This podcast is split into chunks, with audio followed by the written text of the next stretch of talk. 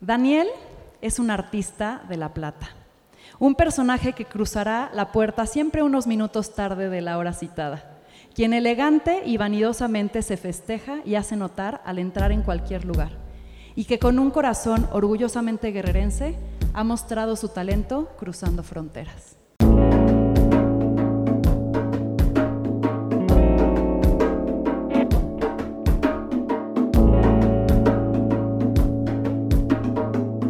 Esto es Más cabrona que bonita.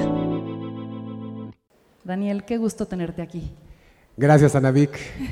Pues escuchando un poquito eh, a quienes me estuvieron antes que yo, me encanta la idea y ya veo por qué me decía Ana Victoria, insistía. Le dije, pero ¿cómo va a ser el formato y quién me va a entrevistar? ¿Pero qué me vas a preguntar? Y me decía, pues tiene que ser la neta de lo que, de lo que te pregunte y pasárnosla bien. Me dice, incluso va a haber unas chelas. Le dije, ah, caray. Dije, bueno, total, ya son las 12.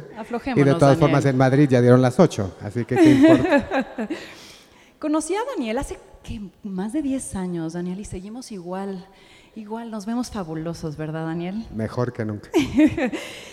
Siempre me has parecido bien astuto, valiente, un guerrero a quien no le importa trabajar por lograr lo que quiere. Así que quiero empezar con unas preguntas rápidas. Lo primero que pienses, lo dices, ¿va? Sale. Venga. ¿Cómo quisiera ser recordado Daniel Espinosa? Como un precursor del diseño en México. ¿Qué te hace levantarte cuando te caíste y duro? Recordar mis inicios.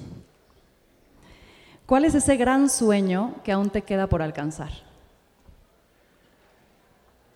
El internacionalizar aún más la platería mexicana. ¿Cuándo has sentido miedo? Todos los días. Ahorita. no, les he de contar antes de que continúe con las preguntas que sí están muy directas.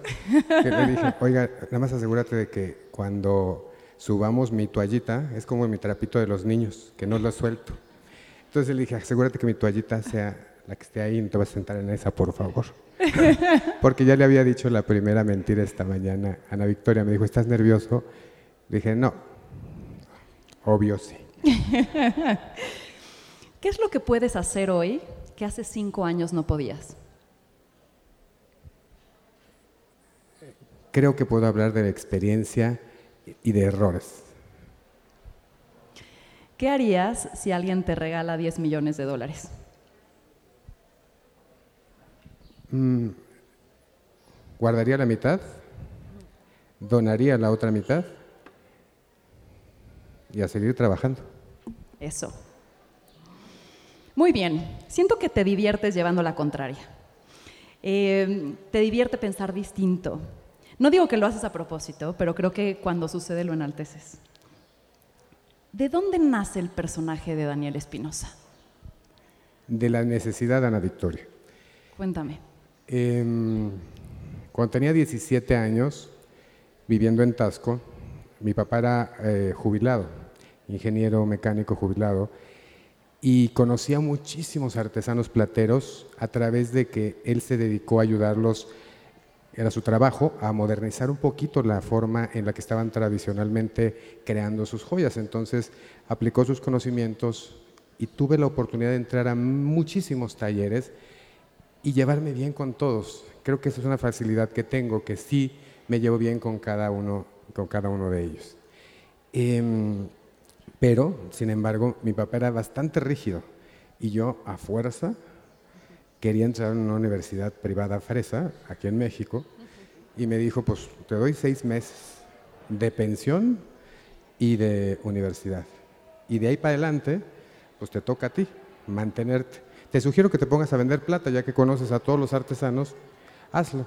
Entonces empecé a vender plata porque sabía que tenía seis meses de apoyo, pero a partir del séptimo, pues ya me tocaba a mí. Haciendo la historia larga, cortita, te puedo decir que tres meses después le dije, ya no necesito tu financiamiento. Eh, y desde entonces he trabajado, por lo cual ya debería estarme jubilando para estos momentos. Pero la verdad es que la necesidad es la que me hizo iniciar primero a comprar y vender y luego, conforme terminé la universidad, pues ir dándole forma diferente a Daniel Espinosa. ¿Cómo fuiste de niño? Eh, no era buen estudiante, era muy inteligente para poder pasar los exámenes sin necesidad de estudiar demasiado. Astuto, astuto. Justo, creo que esa es la palabra. Y me encantaba relacionarme con la gente. Empezaste hace más de 20 años. 23 años. Y hoy no está todavía consolidada la industria de la moda en México. Tú como pionero, ¿cómo le hiciste y cómo le haces hoy en día para seguir siendo líder en el mercado? Bueno, es eh, tener equipo, un equipo muy joven, un equipo que se tiene que ir formando y reconociendo qué es lo que puede mejorar y aportar eh, para poder mantener lo que se ha hecho bien, pero también adaptarse rápidamente a las eh, nuevas formas de distribución. Entonces, hacer esa mezcla de, porque en estos 22 años las cosas han cambiado absolutamente de cómo empecé a cómo el día de hoy se trabaja y se distribuye. Tienes un gran estilo. ¿Cómo te inspiras? Y cada, cada vez que creas una colección, ¿de dónde nace? ¿Qué pasa cuando tal vez una no es exitosa, pero tú dices, a mí me encanta, igual la voy a sacar? Cuéntame un poco cómo conceptualizas lo que sacas allá afuera como joyas.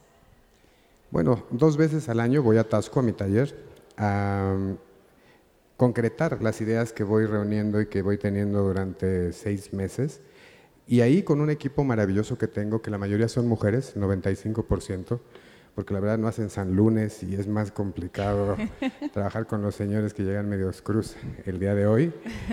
Eh, pero bueno, al final del día eh, es crear y apostar por lo que sueñas.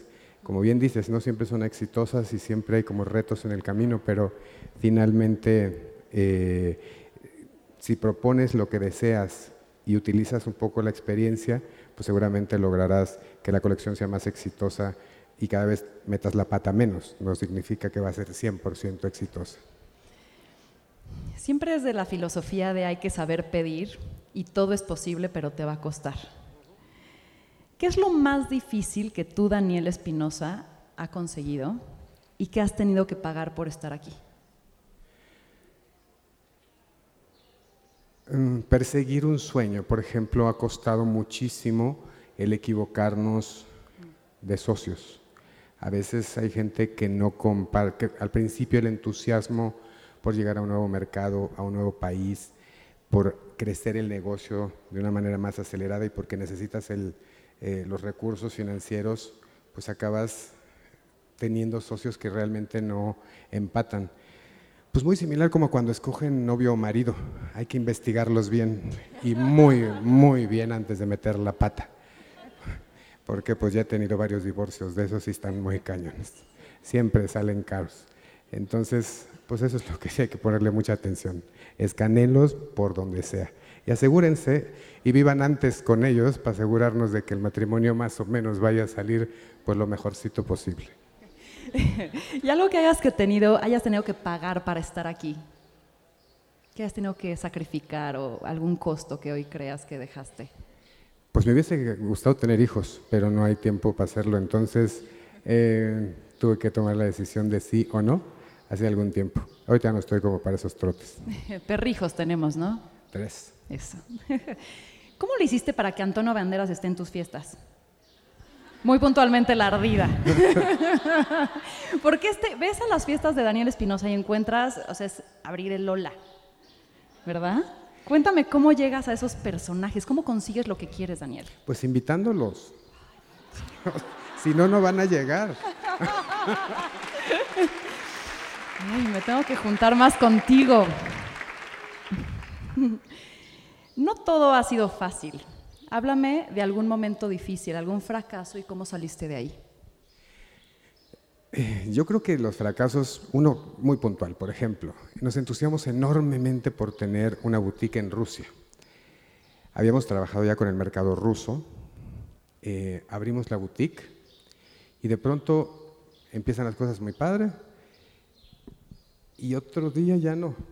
Empieza una cosa a estar mal y luego la otra y luego la otra y de pronto te encuentras que estás del otro lado del mundo con un idioma absolutamente diferente, pero sobre todo de voltear y decir, ¿en qué metí la pata? O sea, ¿por qué no está funcionando? yo soy el que la cagué. O sea, ¿por qué? Ahora tuvimos que cerrar la boutique, en resumen, nos costó un dineral. Y lo que hoy me doy cuenta, porque estoy volviendo a trabajar con los rusos, pero es otro perfil de ruso. Otra escaneada que dimos con más tiento y más, más tranquilidad, pero entendimos una cosa muy simple para quien se dedica al tema de la moda o de la joyería. En Rusia, al ser pues una república eh, soviética, socialista soviética, no hay intermedios, es decir, no existe la joyería de alta moda. Existe la joyería de oro, oro y brillantes o la bisutería. No hay nada en el medio. Entonces es un mercado que se tiene que educar y que tienen que autoeducarse localmente, porque no lo entienden y pareciera extraño, pero es así. O sea, las generaciones eh, recientes, los millennials, un poco más tienen ese, ese gusto por la, por la alta moda en, en joyería, pero no funcionó simple y sencillamente porque no se comunicó de manera correcta y te das cuenta años después, cuando ya metiste la pata y acabaste pues gastándote el ahorro que tenías en otra cosa, como en este caso. ¿Has querido renunciar? Sí, claro. ¿Y qué has hecho para no hacerlo? Pues es que no tengo trabajo de otra cosa. si volvieras a empezar, ¿qué harías distinto? Yo creo que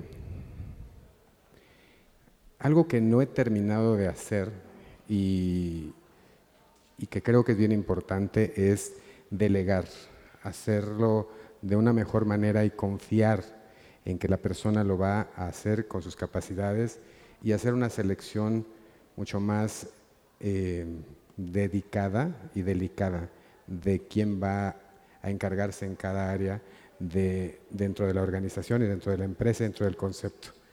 Sigo siendo un poco el hombre orquesta, como lo hemos platicado desde hace muchos años que nos conocemos, y la verdad es que me gusta porque es un ritmo de vida al que estoy acostumbrado, pero creo que no es el ideal sea una estructura más sólida es lo, eh, y más profesionalizada, es lo que seguramente hubiese hecho diferente. ¿Cuál ha sido tu más grande logro? Todavía está por llegar. ¡Ey! Mm, y no he estudiado las preguntas, ¿eh? Hoy estuviste en una exposición en el Victoria Albert, en Londres. Cuéntame de esa experiencia.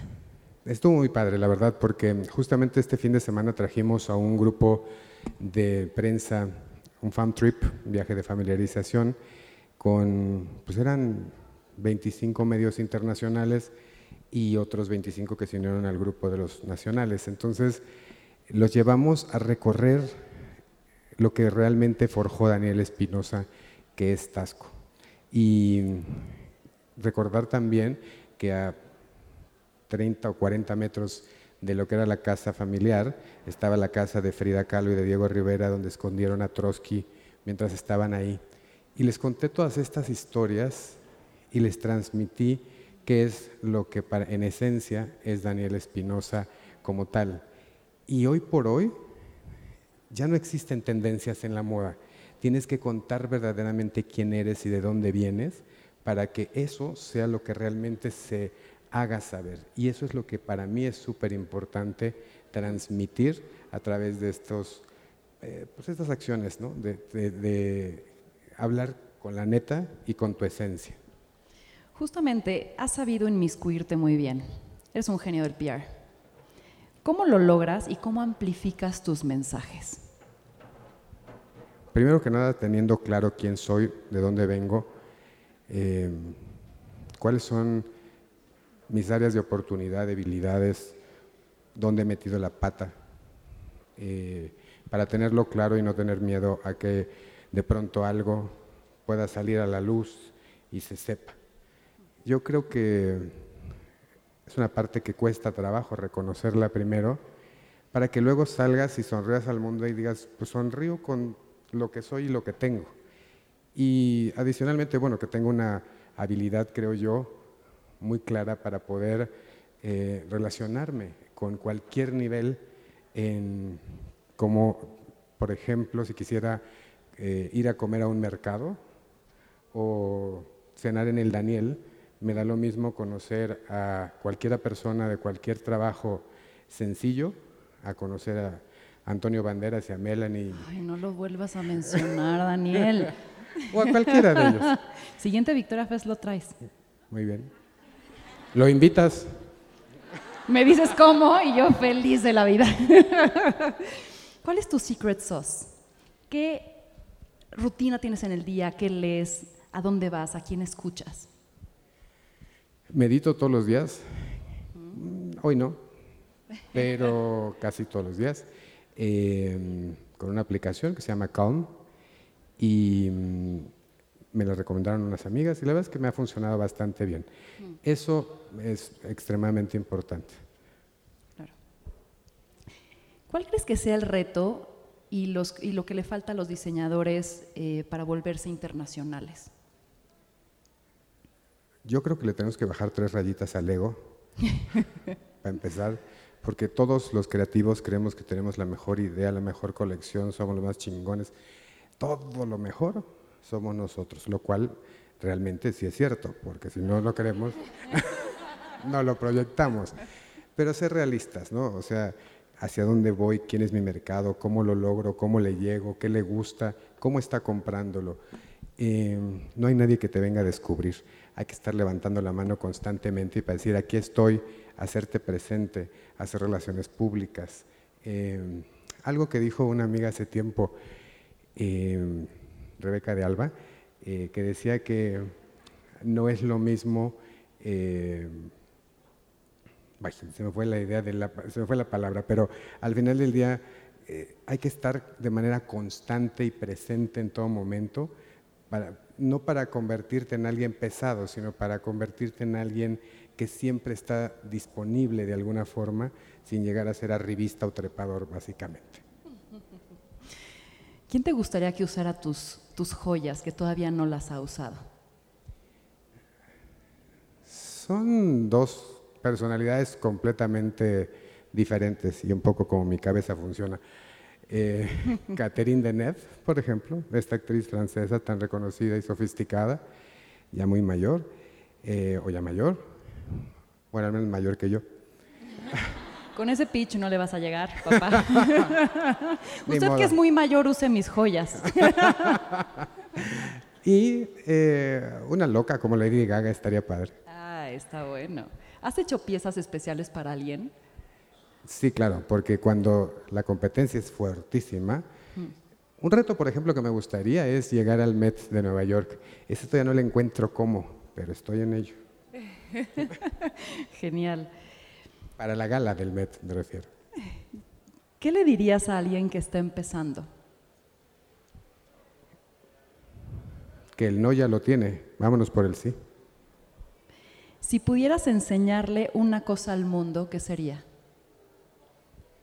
Eh, compartir. Un acto de buen hondismo que te hicieron algún día y que lo sigues recordando.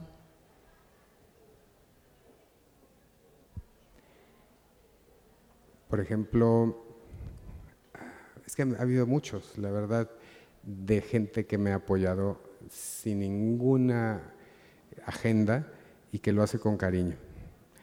Eh, desde Yuri, que crecí con las canciones de la Yuri, eh, que la verdad me emocioné más que cuando conocí a Madonna, conocer a Yuri. ¿Conociste a Madonna? Claro. bueno, me emocionó más conocer a Yuri, sinceramente. Ahorita volvemos al tema, Daniel, porque no lo puedo entender. ¿Qué Continúa. Quieres? La maldita primavera dejó más huella en mí. Claro. ¿Ya cerraste tu paréntesis? ¿Cuándo conociste a Madonna? A través de un eh, maestro en común en Los Ángeles. Em, tuve la oportunidad de conocerla en, oye, hace un chorro, como unos 15 años, una cosa así, muy padre. ¿Y qué tal, eh? Cuéntanos algún secretito. no, ya le estaré quitando el puesto a Pati Chapoyo alguno de esos. Ese no me toca. Eh, ¿Qué harías si nadie, ni tú mismo, te pudiera juzgar? Mm, encuerarme, por ejemplo. sincerote, el Daniel, sincerote. Me encantaría saber cuál es el último mensaje que quisieras darnos a esta audiencia y a quien nos vaya a escuchar en Más Cabrona que Bonita. Bueno, hay una cosa que me decías del buenondismo. Les voy a contar una que no está tan buenondismo, pero creo que es importante porque, y es por ello el tema de compartir es prioritario para mí. Eh, cuando tenía 17 años, obviamente no había Google, no había Internet y no había pues, muchos otros medios que hoy tienes a tu alcance. Pero había cámaras de diferentes industrias, por ejemplo, estaba la cámara de joyería, la cámara, las diferentes cámaras que apoyan a cada uno de los sectores industriales. Entonces a los 17 años eh, toqué la puerta de un señor muy próspero eh, en Tasco, al que le toqué, le toqué y le dije, vengo como presidente de la Cámara a pedirle de su apoyo porque tengo la posibilidad y la idea y hay alguien que quiere importar mis productos en Miami y la es que no sé cómo hacerlo. Entonces quiero saber si me puede ayudar de alguna manera.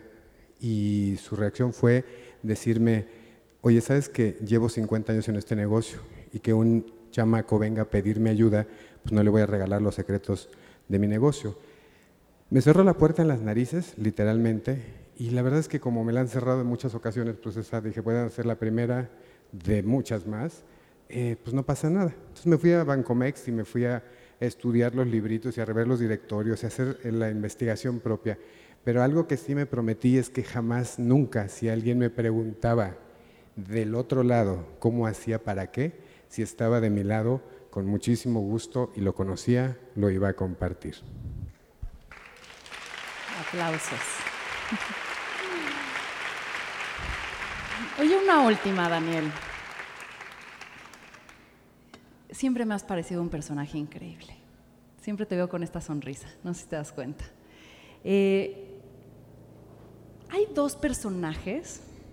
Está el Daniel Espinosa joyero, está el Daniel Espinosa casero. ¿Cómo se funden o cómo se separan? ¿Qué tanto te lo compras o qué tanto eres ese personaje? Cuéntame un poco de eso. Bueno, soy uno solo. Al final del día decidí que la marca que lleva mi nombre, pues no solamente la iba a diseñar, sino que iba a apostar por ello. Y cuando hice ese movimiento no me di cuenta de que al final del día se iban a fundir y no iban a poder separarse.